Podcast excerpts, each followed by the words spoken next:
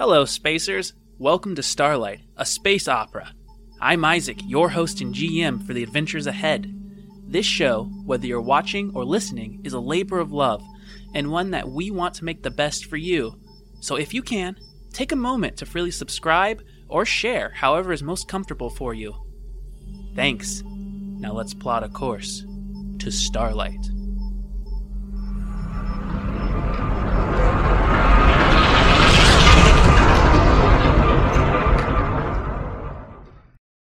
You ever get tired of drawing maps and having your players ruin your hard work by teleporting away?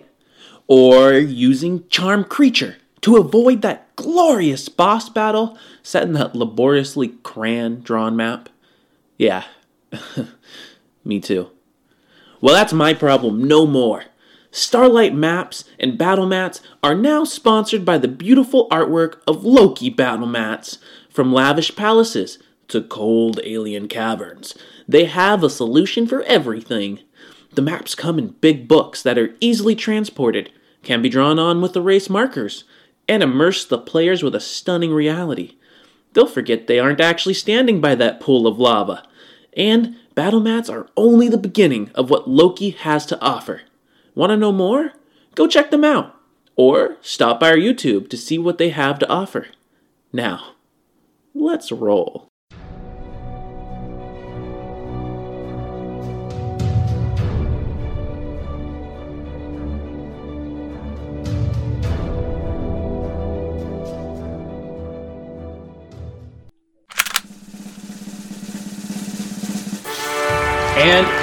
Welcome to Starlight. That's right, the show with the mostest. We got our battle mat. We got our crew. Speaking of our crew, why don't we do a little roundhouse? I am Isaac Yorks, your GM and host, and the actual stars of the show begin with Um, Courtney playing McKenna, who's currently trying to rescue her son. Who? Yes. And then moving on to Um, I'm Nathan. I play Atlas. And I'm Sam, and I play Clive Jensen. All right. I'm eating a cookie right now. It's delicious, rest assured. But that's not important. What's important? Do you have something to say? The cookies are made by uh, Sam Williams, uh, aka Clive Jensen, and they are amazing. Just wanted to give some cookie credit there. Oh, well, thank you. Appreciate it. Peanut butter cookies. Does, does Clive, would Clive cook, bake, bake peanut butter cookies? Yeah. That's pretty sweet. And with that, let's jump in to this episode of Starlight. Neuralink, would you please mind accessing memories? Accessing. Strange twists occurred as cult followers of the family tried to subvert the election of an emergency leader by calling on the law of choice, an archaic Loxodonian law placed within the legislator at the city's founding by the Sunmaker. The law calls upon the primal right of trunk wrestling to claim dominance within a matter should the challenger defeat the other's champion.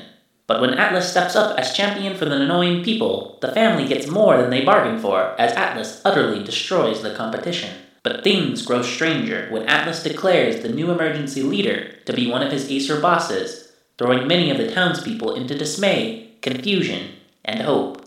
Following that, the Spacers finally convene back at the Lonely Cord, having potentially burned both the bridges with Thyra and Mr. Grimble, deciding that the appropriate thing for them to do is to take Gorn's help in locating the Maliki, the Sunmaker's dragon, where he can then use a key to contact his old master, and thus they take his starship and head towards the science outpost known as Varbas, where the Sunmaker's ship is hidden. Memories retrieved. We begin the game with a little vote from the crew of tense spacers. A lot has happened, and I think that right now is a fair time for our dear spacers to vote on which one of them deserves inspiration. So, in no particular order, who would you guys nominate for inspiration? I am also open for inspiration if you want to give me some. My vote would definitely have to be for uh, Atlas for uh, the whole uh, arm wrestling thing and putting someone in charge who nobody expected. Taking control of a planet. Not myself. That's that seems pretty inspiring to me. It was indeed inspiring. Um, I I don't know. I can I refrain from putting a vote because my feelings are still quite tense from the last session. We give your vote over to a dice roll. Okay, And Atlas, who would you vote for? Uh, because I have faith in you, Isaac, that you'll use your inspiration for good things. I would give you the inspiration. Are you sure you want to go that route? Remember, he used inspiration against you last game. Just I know, throw listen. that out It there. makes it All right. interesting. As it comes down to a 50 50 vote, since McKenna could not choose, McKenna, will you please roll a die 100? And I will take 49 or lower. Eleven. Well, thank you. That is another point of inspiration for your GM. Ah, I play You guys are hardcore. trying to get When I play RPGs, I play hardcore. Okay? When I die, I die for real. And with that, we jump in.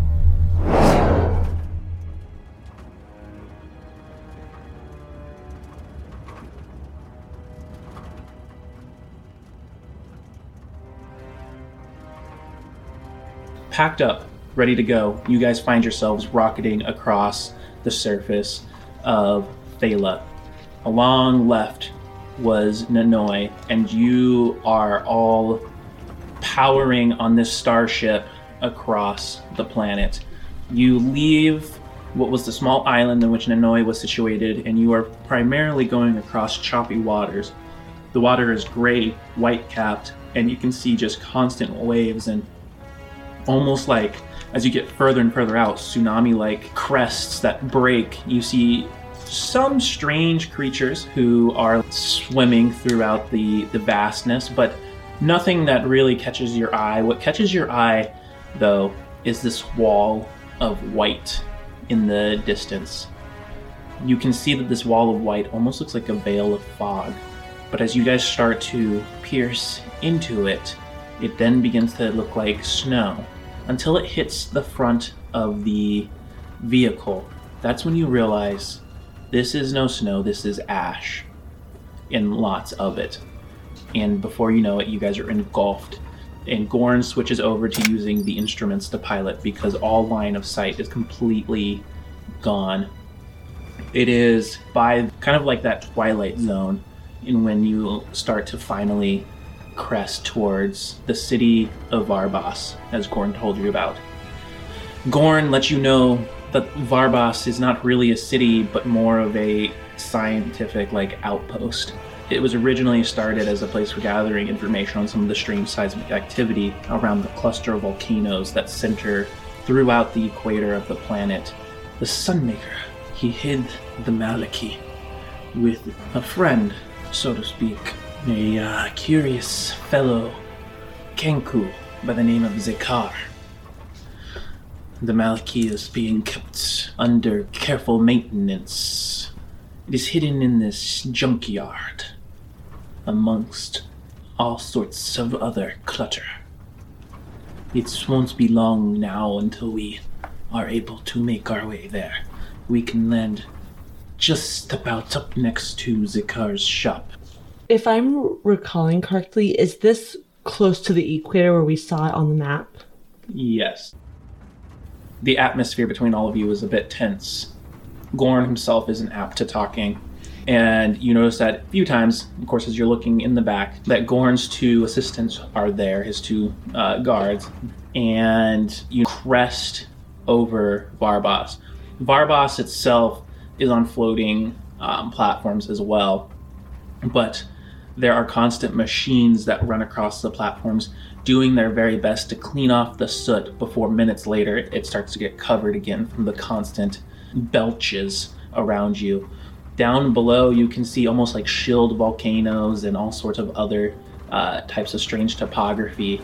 And now you see when you approached Thala and you saw that the equator was covered in like a white smoke. It is both a mix of all of the smoke and ash in the atmosphere, but that smoke and ash has done such a good job of blotting out the sun that it feels like it is eternally this kind of twilight feel.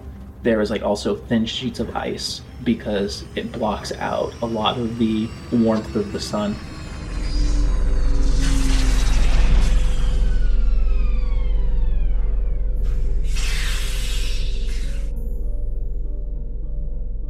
Points down. There it is. You see what looks like kind of like a warehouse factory type situation built on corrugated metal and just ramshackled together. And it is the kind of place that you would expect to see on a developing or outbounds planet. It, for lack of better terms, looks like a place for shadier types or people well out on their luck. Door to the bottom of the starship starts to open, and Gorn starts marching out ahead of you. We must get a hold of Zakar. And you, all three who are following behind him, watch as he meets up with these like hooded, almost like Jawa sized figures. And they kind of are wearing these brown kind of cloaks. Their heads are kind of covered, but you do see like these yellowish beaks that come out about a foot from their uh, face, like from where their face should be. And you can see that their hands are like more like bone that kind of curves at the end, like a hook. And you can just see like a bunch of them run up, just. Yes, Zakar, he is here. What do we take him here? Take me there right away. It is a matter of grave importance. Tell them that I am here on business for the Sunmaker. And then you see a couple of them run ahead. Gorn looks back at you, this way. And he starts walking towards the building and the entrance.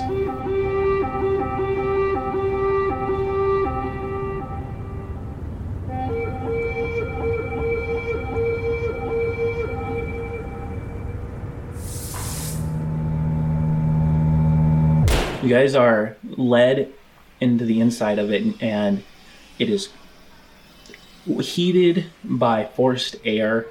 It is almost everything within is rusty. You see crated materials. You see just strewn across the ground like haphazard um, wires. And as you guys are kind of like entering into like the main foyer, there's like a burst of spark. And these sparks kind of rain down, and you watch as one of those like guys falls from the ceiling onto the ground. Shakes his head, and you watch as the robe top falls back, and you actually see like a full-on yellowish eyes without an iris, and like kind of like purple feathers that then turn into like a thin skin across the back. It grabs its hood with the the sides of its arms and forces it back on, and then scrambles back up to the top where it continues welding a recent hole in the top of the building. You can see various projects and ships and things being worked on and the group of those beings that ran ahead return with one who is dressed not much better than it looks like his employees has like a kind of a bandolier belt and various tools on his back. You can see that he has like a pistol to his side and is completely feathered in black. You see a kenku the one that is known as zakar. Welcome! Welcome! How can i help you as you all know, Kenkus copy things that they've heard. And as you listen to his speech pattern, he is ramshackling all these phrases he's heard from other people together to greet you. Gorn steps forward. Zakar, dear friend, you know that the time has come. And he holds up the key. Zakar kind of cocks his head as birds do. Why? Yes, I can help you. And these people, are they good for credits? They're good for anything that we need. Gorn leans in. The Sunmaker. He's in trouble. Well, that's not good. We will get it tip top shape as soon as possible. Come on, come on. Can I make a perception check of just the main area, kind of see if what what kind of things, what kind of quote unquote projects they're they're working on? what you notice is it's a myriad of projects. You see things that look like they were just traded at like another junkyard and he's like trying to repurpose it to sell for more than it is. essentially like running the odometer back. You also see like legitimate projects. You see like what looks to be like some sort of like core for scientific uh, instruments being worked on with like a minor more like respectful tact is taken to repairing those as in the tools aren't scattered around and they don't look like they're going to fall off and break. And you also you see that there are piles of ship parts just just thrown on top of one another.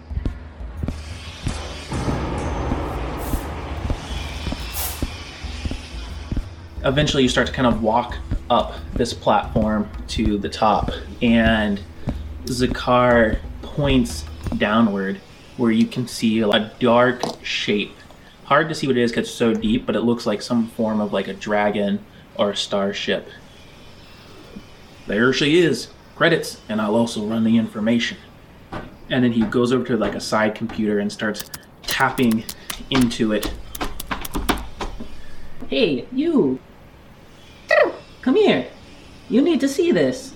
Gorn looks at all of you, nods, and they seem to kind of like talk back and forth. But the entire time, Zakar's pretty intent on typing into this computer, and every once in a while, he kind of looks back at Gorn. Um, Atlas, can you roll a perception roll?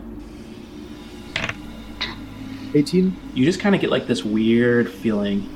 The hairs on the back of your neck kind of bristle. When you look around, there's nothing that you quite see. And you start, your eyes kind of wander upward, and you see a convergence of those little people working under Zakar. Just clink, clink, clink above you guys. And it looks like there's like a group of them coming around. I'm gonna just slowly walk up to Gorn. I'm gonna just pick him up and then put him against a pillar or wall, anything that's closer. Are you trying to betray me? You see Gorn's head flop from the hit. His eyes kind of roll, and you just see this yellowish flash just of color. And then it fades. In the same way a synth's eyes do. Clive, will you roll a perception roll with disadvantage? 10. You see a familiar sequence of ones and zeros on the Kenku's computer screen. A synth reset.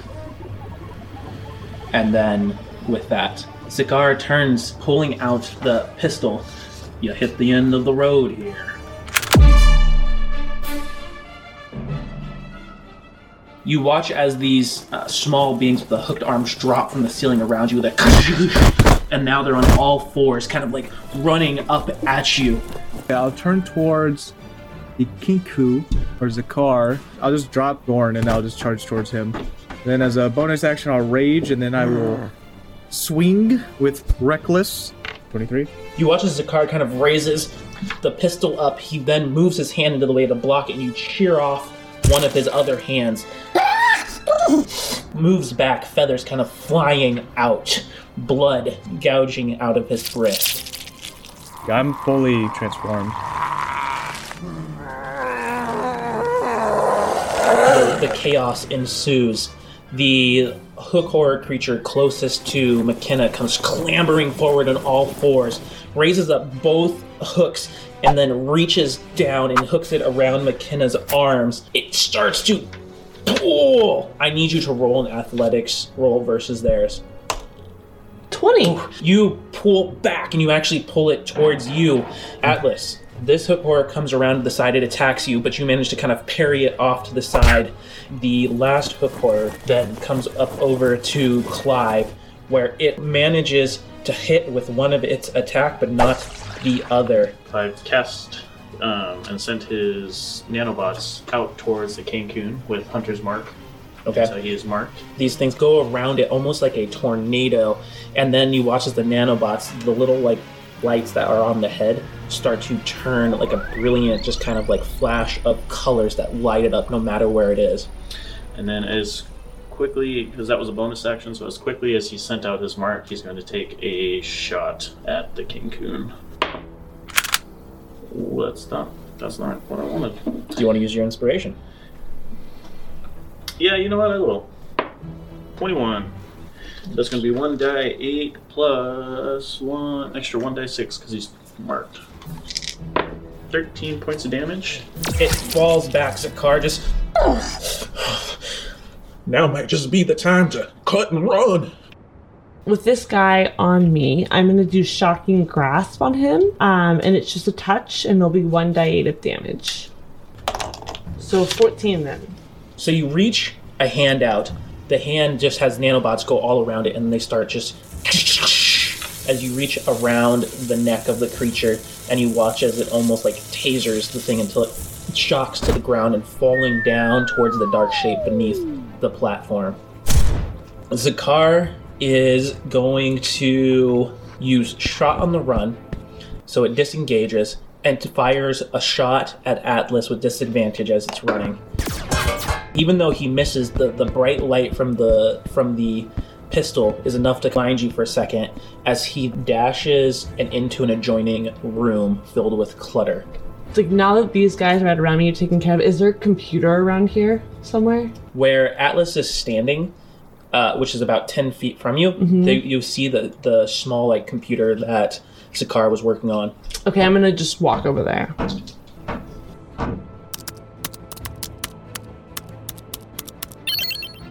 Clive, you're up.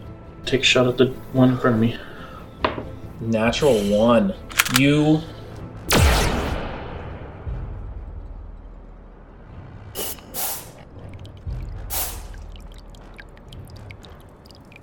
And the shot then misses, and where it hits on the side of the wall, you realize that was no wall, that that was some sort of fuselage. And you watch as it just, there's a small fire, and you can see as the like fuselage leaks you follow where the leak is going you can see a trail of where it's heading towards a pile of what looks like would be pretty explosive Well, uh, we, we, we might need to take care of that uh, sometime soon before we all get blown to smithereens.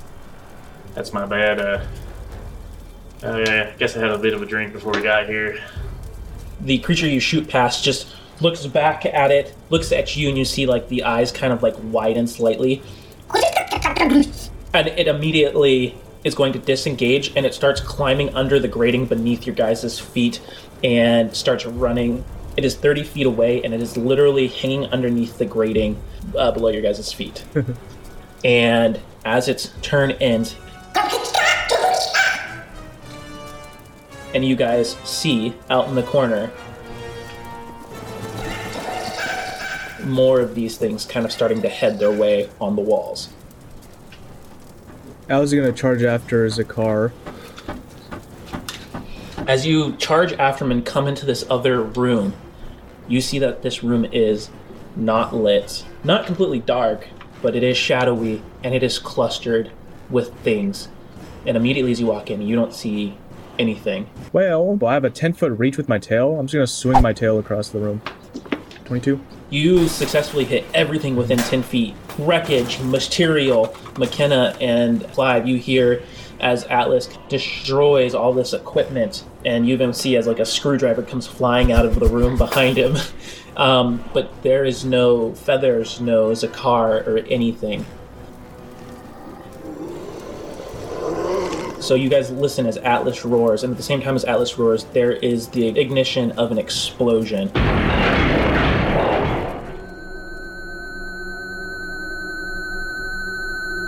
Zakar gets thrown forward from his hiding spot, Atlas, towards you. and you see flames as he's patting himself out. You watch as, like, in a very ungraceful manner, using what feathers he had left, he kind of like bends down and then jumps, flapping like a chicken. He's able to get an extra 10 feet up onto a ledge, and you can see that he has another 10 feet to go as he starts trying to climb his way up to a window. I'm gonna try to interface with this computer to open up where the spaceship is. 13.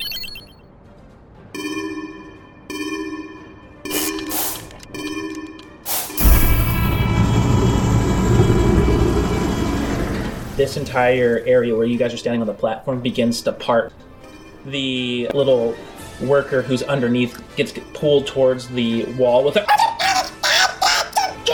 and it hits the side of the wall and kind of starts to scrabble onto a smooth surface as it starts to kind of like fall down towards the the ship. And the ship then begins to rise, and you guys watch as like junk and other clutter falls off of the sides of it. I'm just gonna try to shoot him with the uh, burst action. Twenty-one.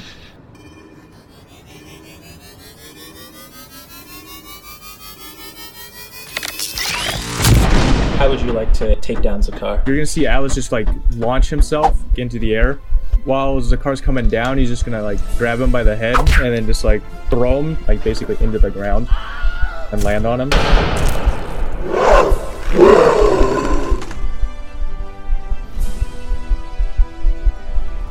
Clive, you watch as this like gate is opening, right? Gorn, who was left on the side, his body is limp. You catch as he's starting to slip down towards the ship and off of the precipice. Mm, okay. Well, I'm gonna go save Gorn. And make an athletics check. Oh, it's a 12. Well, Yeah. Gorn slips into darkness, and you watch as Gorn's limp form breaks across the top of the bow of this dragon. And indeed, as you watch the ship come up, it is some form of a dragon. You watch as the cube falls to the platform below the bottom of the dragon. But that's not the only thing that catches your eyes. What catches your eyes are the the hook horror that is the furthest to the right of the board. It is not only is it about 30 feet away, but it is dragging with the help of three other hook horrors a gun that is the size of like all three of them. It takes two of them to hold up. The end almost looks like a drill, and you can see like little like white light forming out the back end as the inside where this drill is starting to spin with a the drill starts to open up and you see this red light. You've seen this thing. This baby's sweet. it is normally attached to, to starships. It is a mass driver Oh. and you watch as one of them's holding the a cord that goes all the way to the machine, and the other two are holding it in place. And you watch as the mass driver raises, and they are not pointing at any one of you, but at the ship. Oh dear, guys. Uh, if we want to get out of here with that ship, we got to take care of that. That's that's no no normal weapon, and this it'll make this explosion behind us look like child's play.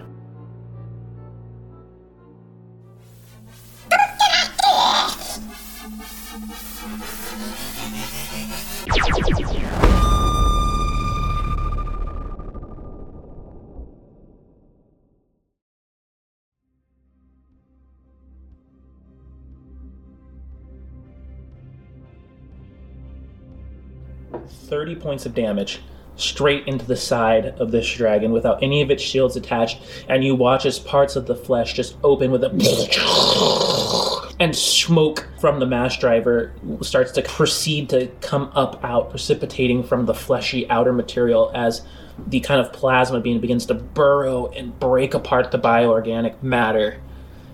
I feel like we just have to get the ship running. So I'm jumping down there, getting the key. You run over to part of where the ship's entrance area would be. McKenna, I need you to make a history check. 13. It is not the Maliki. You've never seen this ship before.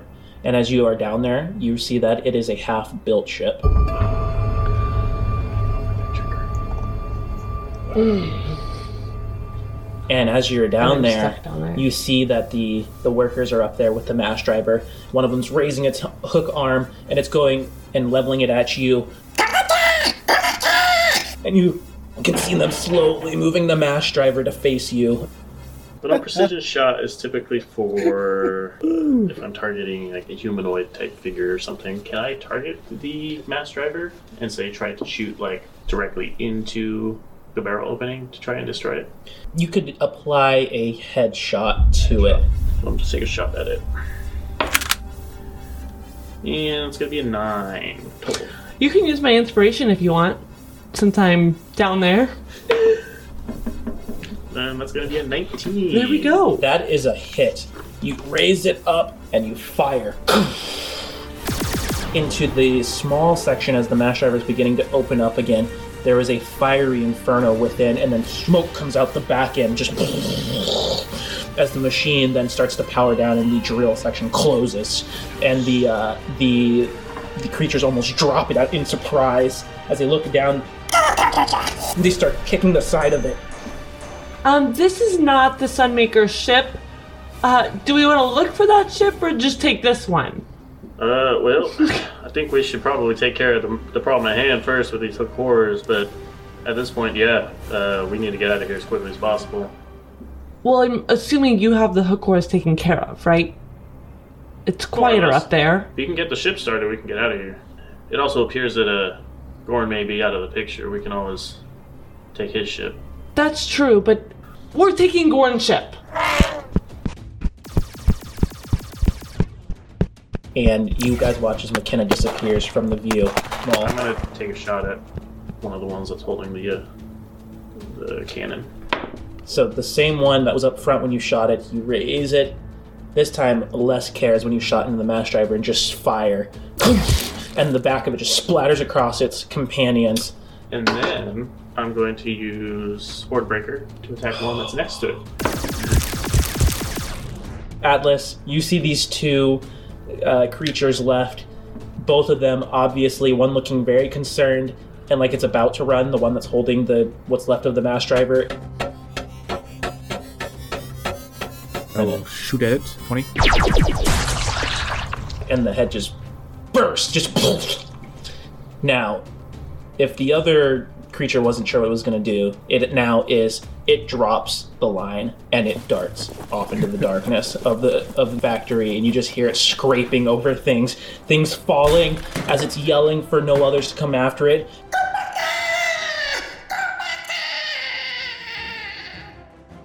And that is where things start to kind of quiet down.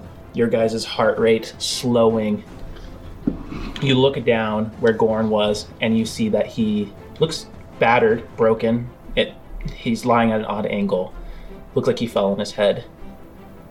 And McKenna is still exiting towards Gorn's ship, yelling something about knowing the location of the Maliki. And that is where things end right there. And so, with that, I think that is a great place to call the game. Ba-ba-bum. Oh, wow. Wow. Thank you for listening to this episode of Starlight. If you enjoyed this, please like, share, subscribe. For early releases, exclusive RPG content, and other bonus material, check us out on Patreon at patreon.com slash starlightadventures. And to reach us for questions to be aired, email us at the starlightadventures at gmail.com. See you next Tuesday, Spacers.